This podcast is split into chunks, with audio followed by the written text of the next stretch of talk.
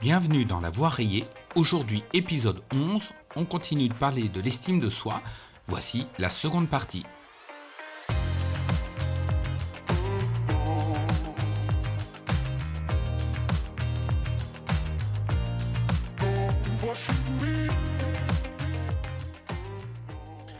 Dans la première partie, nous avons commencé à explorer l'estime de soi.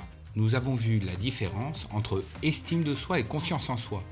La confiance en soi, c'est que ce que je suis capable de faire.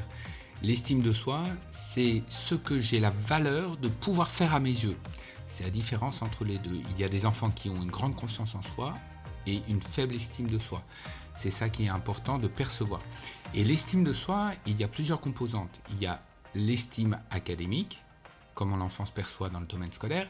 L'estime sociale, c'est la perception de l'enfant de sa capacité à se lier d'amitié et à s'intégrer dans un groupe. Et l'estime personnelle, ça concerne la confiance de l'enfant dans ses qualités propres. Aujourd'hui, on regarde les défis des enfants HPI.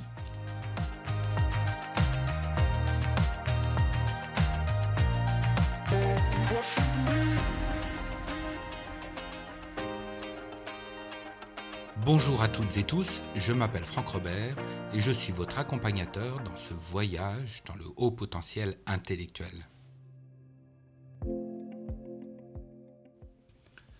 Le premier défi des enfants HPI pour l'estime de soi, c'est souvent la sensibilité émotionnelle très accrue.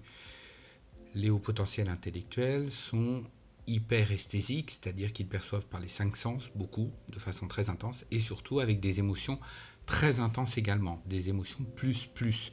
Donc un enfant HPI, il a de très fortes émotions dès la naissance. Et dans son parcours scolaire, son parcours familial, son parcours social, il a testé la capacité à exprimer ses émotions et il a bien regardé surtout comment son environnement réagissait.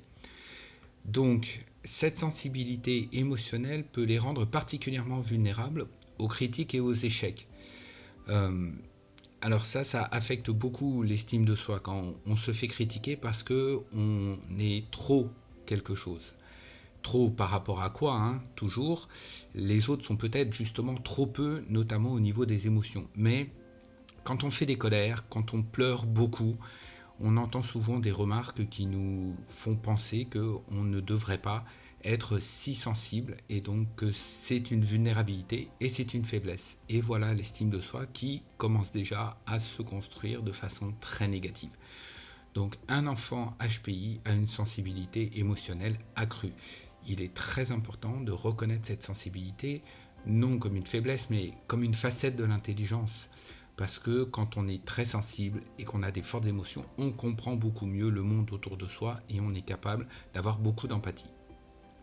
Ça me fait penser à cette jeune fille de 13 ans, on va l'appeler Anna, c'est pas son vrai prénom évidemment, qui euh, a de grandes difficultés maintenant à l'école et a de grandes difficultés dans les relations sociales elle rentre dans un syndrome anxieux dépressif à 13 ans parce qu'elle a probablement ses émotions non validées et qu'elle se dit que tout ça à l'intérieur, tout ce qu'elle ressent, tout ce qu'elle vit à l'intérieur, c'est trop fort pour que son environnement l'accepte. Donc elle est obligée de mettre tout ça à l'intérieur. Et donc elle est un peu éteinte.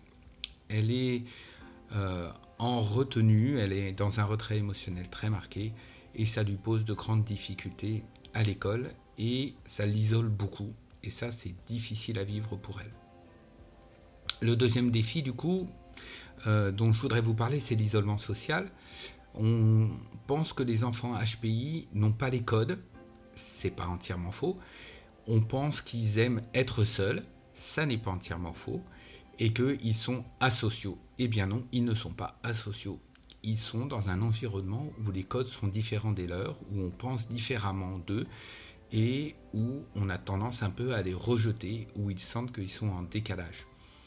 Euh, donc leurs intérêts sont variés, ils sont souvent plus matures que leur âge, donc les autres enfants euh, ne comprennent pas très bien pourquoi euh, ces sujets sortent, ou ils ne peuvent même pas y répondre, donc ils ont tendance à rejeter les enfants HPI. Donc du coup ils se sentent différents, ils se sentent mal compris. Euh, cet euh, isolement, ça peut mener à une baisse de l'estime de soi, car euh, comme ils voudraient bien faire partie du groupe, ben non, ils ne font pas partie du groupe. Alors ils pensent peut-être qu'ils sont anormaux, bizarres, ils l'entendent parfois, ou ils sont détraqués par rapport aux autres. Donc ça, ça n'aide pas à construire la valeur de son identité. Et ça, ça peut durer très longtemps. J'ai accompagné un, jeune homme, donc 18 euh, ans, qui était en terminale et qui se sentait tellement isolé par rapport aux autres parce qu'il n'arrivait pas à partager ni ses intérêts, ni sa façon de voir le monde, ni son travail, qu'il se sentait isolé. Et pourtant, il était délégué dans sa classe et il était même délégué au conseil de la vie lycéenne. C'est un conseil où les élèves sont représentés pour pouvoir parler euh, des aménagements à l'intérieur de l'établissement. Et donc, il était le représentant, mais ça l'empêchait pas de se sentir seul. Ça l'empêchait, ça l'empêchait pas en fait d'avoir l'impression de ne pas correspondre. Donc l'estime de soi, ça va très profondément et notamment l'isolement social, ça n'est pas que de la façade, parce que la façade, dans ces cas-là, c'est du faux self, et le faux self, ça n'est pas vraiment sa propre identité. Autre phénomène, la pression. La pression et les attentes élevées. Les enfants HPI sentent bien qu'ils ont un gros potentiel. Ils sentent bien que c'est plutôt facile à l'école dans les premières années.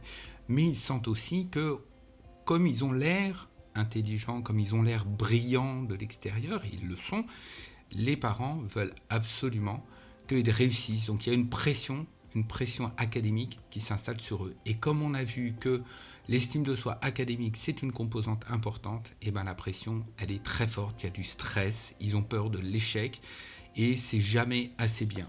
Donc comme ça n'est pas assez bien, la valeur est inférieure à ce qu'ils voudraient obtenir. Donc du coup, l'estime de soi ne se construit pas correctement. Et pour finir, la dysynchronie. La dysynchronie, si vous suivez ce podcast, maintenant vous savez ce que c'est, c'est la différence entre la maturité intellectuelle et l'âge biologique de l'enfant. Et eh bien cette dysynchronie, elle s'exprime à tout niveau, à tout moment, et elle permet de faire penser à l'enfant HPI qu'il est très différent et qui ne correspond pas. Donc, il a un développement intellectuel qui surpasse son développement émotionnel et ça lui pose un défi unique et ça, ça l'angoisse aussi. Euh, ils peuvent résoudre des problèmes, mais ils ont des difficultés à, naviguer dans les interactions sociales avec leur groupe, leur groupe euh, euh, d'âge. Donc ça les amène à douter de leur capacité, donc ça les amène à douter de leur valeur.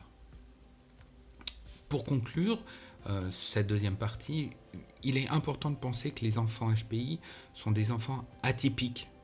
Donc ils vivent un développement personnel et identitaire atypique, très spécifique. Donc certains défis pour l'estime de soi sont partagés avec évidemment tous les autres enfants, mais ils sont également très spécifiques en soi. Notamment le décalage, cette dysynchronie, euh, cette impression d'être isolé socialement. Voilà, tout ça, ça peut échapper à la compréhension des adultes qui les entourent et dans le prochain épisode, je vous parlerai des stratégies de renforcement de l'estime de soi pour les enfants HPI.